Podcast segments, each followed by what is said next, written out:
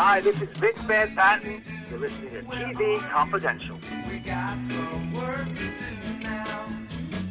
Roberts with a reminder that the next edition of TV Confidential will premiere next week on the station at the usual time. Our guests will include Jeff Abraham, Jeff Abraham, comedy historian and the author of The Show Won't Go On. They'll be join us for that. In the meantime, Tony Figueroa and Donna Allen are with us as they bring us this week in TV history. Tony's segment, as always, is brought to us by our friends at Story Salon, Southern California's longest running, regularly performing live storytelling ensemble. For more information, storysalon.com, facebook.com forward slash story salon. We've been looking at notable TV milestones that occurred in September 2019. With that in mind, Tony, what do you have for us? Speaking of class and dignity, Scooby Doo. Yay! Uh, September 13th, 1969. The full title was Scooby Doo, Where Are You? Uh, then there were many incarnations. Does anybody know where the name came from? no. I'm going to guess Strangers in the Night. Exactly. Uh, they had already come up with the concept of the show. It was going to be this big Great Dane and these mystery solving teenagers. And Joe Barbera was leaving LA uh, to go to New York to pitch it to the network. And in the terminal, they were playing a Muzak version of Strangers in the Night. and while he goes through, you know, what we now call the TSA, you know, whatever, you know, security check was at the time.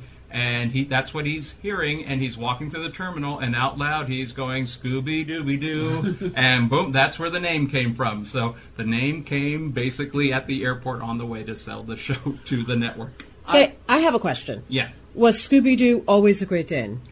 As far as I know, he was always a Great Dane. I'd never heard of him. I thought I'd heard of an incarnation where they were trying to. uh, uh, They it was a different dog, but then just visually, a Great Dane is funnier. Yeah, it, you know, it's funny because Marmaduke was already in, Mar- right. was a Great Dane, and the whole premise of Marmaduke uh, was his size Yeah. and you know a certain awkwardness. And you had a As Great a former Dane. Great Dane owner, yes. yes, and so there you could see where comedy could ensue. But you know, other than you know when uh, Scooby Doo is standing upright, he's eye level with all the Yeah. teenagers, you know, which could make sense. Uh, we mentioned this when we had uh, when, when we did our segment on Casey Kasem a few weeks ago. I was, I, I was surprised when I found out that Casey Kasem was the voice of Shaggy because even though I, I mean, I'd heard American Top 40 and I knew the voice of Casey Kasem, I just, I, and, I, and I guess this is a tribute to Kasem, Casey Kasem, the voiceover mm-hmm. artist. He made it so distinctive. Yes. When you Yeah. found out it was him, I was like, I was completely. But if you watch Josie and the Pussycats, he was the voice of Alexander. yes. which sounded very much like Shaggy. So when the characters did cross over, you had Alan and Freddie, who looked like they were separated at birth, and you had the two cowardly characters, Alexander and Shaggy, were voiced by the same guy, yeah. And so when they did cross over, you would see two look like twins.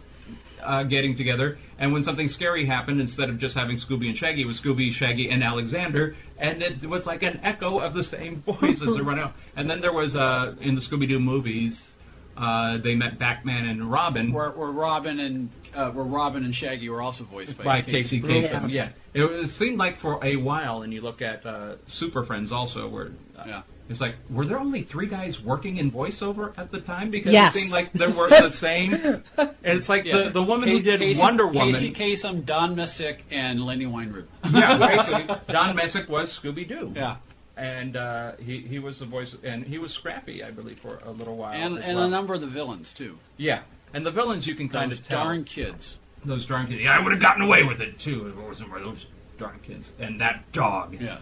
Uh, but yeah, and and maybe I'm a purist. I loved whether it was the original run or uh, when they did Scooby Doo movies, and even when they brought it back when uh, I would say anything of the pre-Scrappy era, when the villain was basically a bad guy who was trying to concoct some supernatural story to hide his criminal activities, to scare away. And at the end, it was the removing of a mask. I know it was predictable, but I liked it better than when they decided, you know what, the monster should be real. You know, and I thought, yeah, when Scrappy came around, and then you know the vampire was real or the mummy was real, it really hmm. took away because there was, even though you had cartoon antics and silliness, there was some thought in the plot. The, the stories were well written. Yeah, That's Yeah. why. That's why it is held up today. That's why so many kids. Everybody knows Scooby Doo. Everyone loves Scooby Doo. Greg, But I- Gar- Greg Ehrbar talks about that a lot. Not, not only the Hanna Barbera shows, but also a lot of the Filmation shows. I mean, it's it's hard to write a good seven ten minute script, but there's a beginning, middle, and an end, Mm-hmm. Yes. and there are certain story points even within that confined, you know, limited form, and so it's not you could easily, because it's animation, you could just say anything and Yeah. it would work because it's kids watching it. But there is an attempt to tell a structured story because you knew there's probably mom and dad or someone older watching, and so you had to keep them engaged as well. Least And- you wanted to. and know, Josie and the Pussycats had more of a science fiction element as opposed to you know a, a ghost story. Well, I it's was, usually when, when, when, when, when I was I was what 71, 72, I was I didn't care about science fiction. yeah, I just liked the outfits. yeah. Uh-huh. yeah, the, the long tails and paper hats. But uh, usually, but there was usually some sort of logic playing out to solve whatever they needed to solve. So whether it was uh, the mystery or the ghost or something like that. So uh, later on, some shows even broke down the looking for the clues. You know, like they did like pre CSI split screens to do. Uh, you know, uh, a, a, a replay of all the things they found and how they put it together, but Scooby Doo would not. Do, you, you you had to kind of follow the story, but all the clues were laid out, and you eventually figured out who and, it was. And you talk about a, sh- a successful franchise. I mean, I think it was a staple of CBS for what at least ten years. I think longer than ten. And then they, they took it to ABC, and Yeah. that's when the I think because uh, they had Scooby Doo and then the Scooby Doo movies where you had guest stars, and there were Cass Elliot, Sonny and Cher, Don Knotts. Uh, I think Tim Conway did one. They also, you know, did the crossover with uh, Jeannie from the Jeannie cartoon, Right, and and, uh, know, Josie and Batman and Pussy, Robin Batman and. Robin, Josie Yeah. and Pussycat, Speed Buggy. Uh, but you also had, uh, you know, voiceover talent Right. that would, uh, you know, I, I think regular talent that would appear. I in think like Milton Berle or I mean some you know, a number of celebrity comedians. Yeah, Yeah. and uh, and and some of it was very funny. You know, Don Adams, I thought was you know what they wrote for him. Don Knotts played a security guard. Yes. looked exactly like Barney Fife. Right. And uh, but other ones would just be you know uh, Sonny and Cher on tour, and the tour bus breaks down. Yeah. Yeah, so, you know, just logical premises that you can incorporate a character. Yeah, they also did Laurel and Hardy for some Yeah. reason, which Yeah. seemed a little out of time. Well, it was fun. It was fun. uh, yeah, and the, the Three Stooges. They met the Three Yes. Stooges in in, an, in another one. But yeah, it was still the same premise. And then uh, they did on ABC. It was Scooby Doo and Dynomutt, where they did crossover, but they had separate shows. Uh, I'm going to stop because I've got the Dynamite thing in my head, but I'm not going to sing it. and uh, yeah, and then Scooby uh, Laff-A-Lympics. Yeah. and uh, so you had basically all the Hanna Barbera characters and uh, around the world triple team competition. So they did a lot. Like I said, uh, when they brought in Scrappy Doo, I think that was definitely the jumping That of was- the shark. the shark. And I would say even uh, millennials who discovered the show later are, I think, I think there are more purists like me than what the show would become. And there are a lot of people that disavow the existence of the movies. Nothing against, Are you talking about the live action? The movies? live action Yeah, movies, with Freddie yeah. Prinze Jr. yeah, and uh, Sarah Michelle Gellar. I can understand. So, uh, you know, for a lot of people, you know, the Scooby Doo that I'm highlighting here. Well, uh, because because because it's an ant- because it's a computer generated Scooby Doo. yeah, Yeah. Yeah. and I, I think a lot of people didn't like it for that. and A lot of people just didn't like the story.